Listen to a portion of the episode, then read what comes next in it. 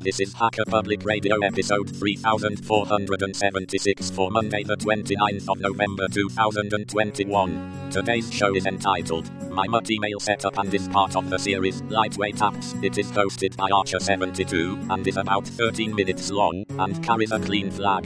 The summary is, My Humble Mutt Email Setup.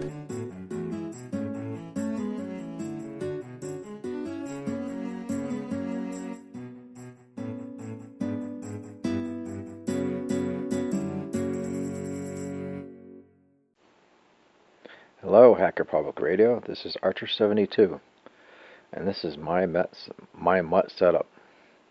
It won't be as fancy as Clatu's HPR 1358 on how to set up new GPG PGP compliant encryption system, or as in depth as Frank Bell on HPR 1727, where he explained his basic Mutt setup using procmail and quite a few other things that I don't have in my own setup. But this is what I have. I've been using Mutt for a while, and I revamped my system a little bit with the color scheme because I had erased all of my emails to the trash. I recovered them, and I decided it was time to change the color scheme.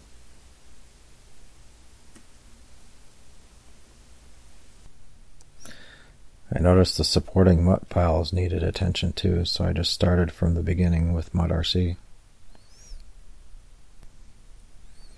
The very first thing I needed was two-factor authentication settings in my Gmail.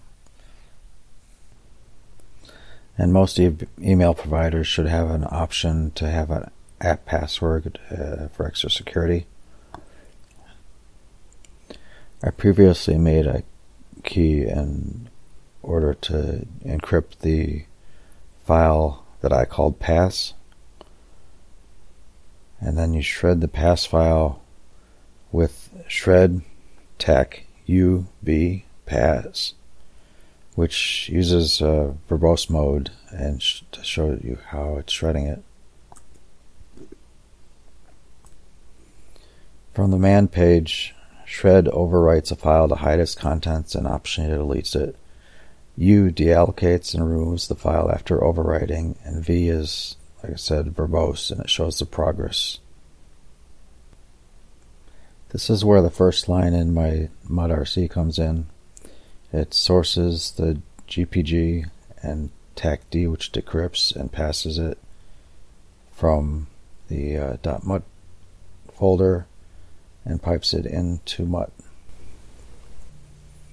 Now I'm ready to look at the color file. I source it from the .mut. All of these sources are going to be from the .mut file folder, Sourcing is just pulling in data that Mutt needs from another file. What got me in trouble before is that I mistakenly tagged the entirety of my inbox, and I couldn't tell the difference because my eyes are getting a little worse. So I couldn't tell the difference between the plus sign next to the email and the asterisk, which shows it tagged email. So now I have a custom line in the color file that turns the tagged email to a gray with a yellow font. My example of what tagged versus untagged emails look like, I use the feature of limiting the who the emails are from by L for limit, and then you use tilde and F for from, and then for my example I use microcenter. And you can see the untagged, untouched emails are in cyan color. Now if I don't want to delete everything that I've tagged in this view, I hit semicolon and D and it'll ask for a confirmation, or semicolon, and if I want to save it to a, something like a, if these were newsletters instead, I would hit semicolon S.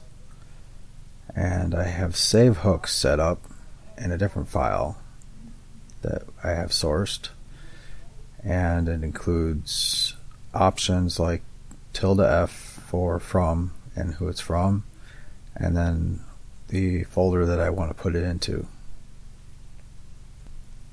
Some of the last few that I have under the newsletter heading are from the info at torproject.org, ~f, which is from editor at eff.org, and ~f, contact at diodemag.com for Diode magazines. It's an electronic magazine.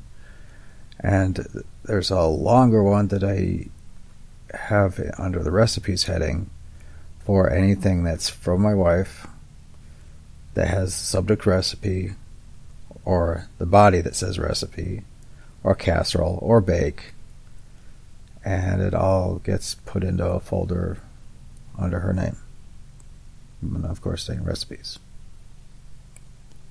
The next file I use is the aliases file, so it can access frequently used contacts. There are two ways to go about adding aliases. One, when you're over the email that somebody has sent you and you want to add it, just press A and it'll give you options of what you need to do as far as what you want to name it, the given name, and that's optional, and then the email address, which will be filled in. Or you can do it by hand, alias, space, the given name of the alias you want, the person's given name if that's given, and you use the less than sign, the email address inside it, and the greater than sign. Now if I hit M for mail and I want to email Dave Morris, I can start typing DA and then tab. It'll have a list of everything that starts with DA, and it's the only Dave I know, so I hit enter and then put a subject line and start typing an email to him. Or when I was doing tags, I would type TA and then tab, and then it would fill in tags at hackerpublicradio.org. So now if I want to read email, I'll just hit enter into where it's highlighted. And if it's text, then I just read it. Or if it's HTML email, I'm able to view that in the terminal by installing Lynx, Lima, Yankee, November, X-ray. Now with HTML email comes sometimes quite a few URLs, and so you can open these with a URL scan and just press capital U to open the URL dialog and arrow down, or actually JK, use the JK keys to go up and down to the one you want, and then it should open it in the default browser. You also might want to open pictures that people send you. So I installed feh, Foxtrot, Echo, Hotel.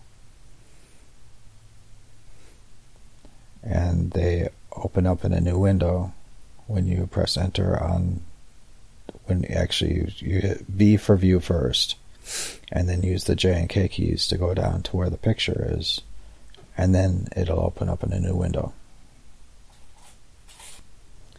The last email helper I use is for reading PDFs. It's Zathura. I had followed a link on the Arch Linux forum, and I thought I needed both Zathura MU PDF and Zathura PDF Poppler, but it turns out that I only needed MU PDF, because PDF Poppler, at least in Fedora, is included with the Zathura program. The aforementioned HTML email, opening pictures, and PDF reader are located in the mailcap file, which I don't know exactly what that is, but it was mentioned by Klaatu in a previous episode. This just in: between Dave Morris and the man page for Mailcap, found out that it's metamail capabilities. So I got to the end, almost, and I realized I forgot to say anything about the .mut/gmail, if that's what you're using, to be able to set the host name, IMAP user, password, which is from that encrypted file from my GPass, and the SMTP URL, and SMTP password, which also equals the mygpass in the GPG encrypted file, and then also the relevant to and from and the real name and the folder where you want to pull your email from. Now for more reading. There was a regex question posed by one of the other hosts, and I found one of the answers at Tech Republic: 10 helpful tips for Mutt email client power users. And the other one was on using colors, and the URL is a little longer than I want to say, so I will leave that in the show notes.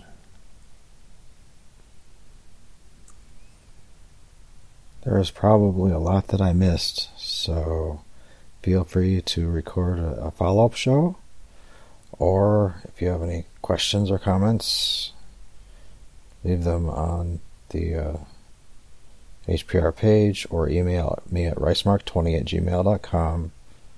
Or I'm on Mastodon and Matrix at Archer72 on Mastodon, and I'll leave that. And also at Archer72:matrix.org. And then the two-room site I'm in, I'll leave in the show notes.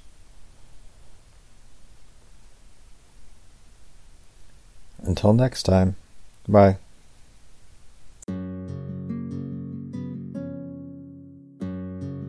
You've been listening to Hacker Public Radio at hackerpublicradio.org. Today's show was contributed by an HPR listener like yourself.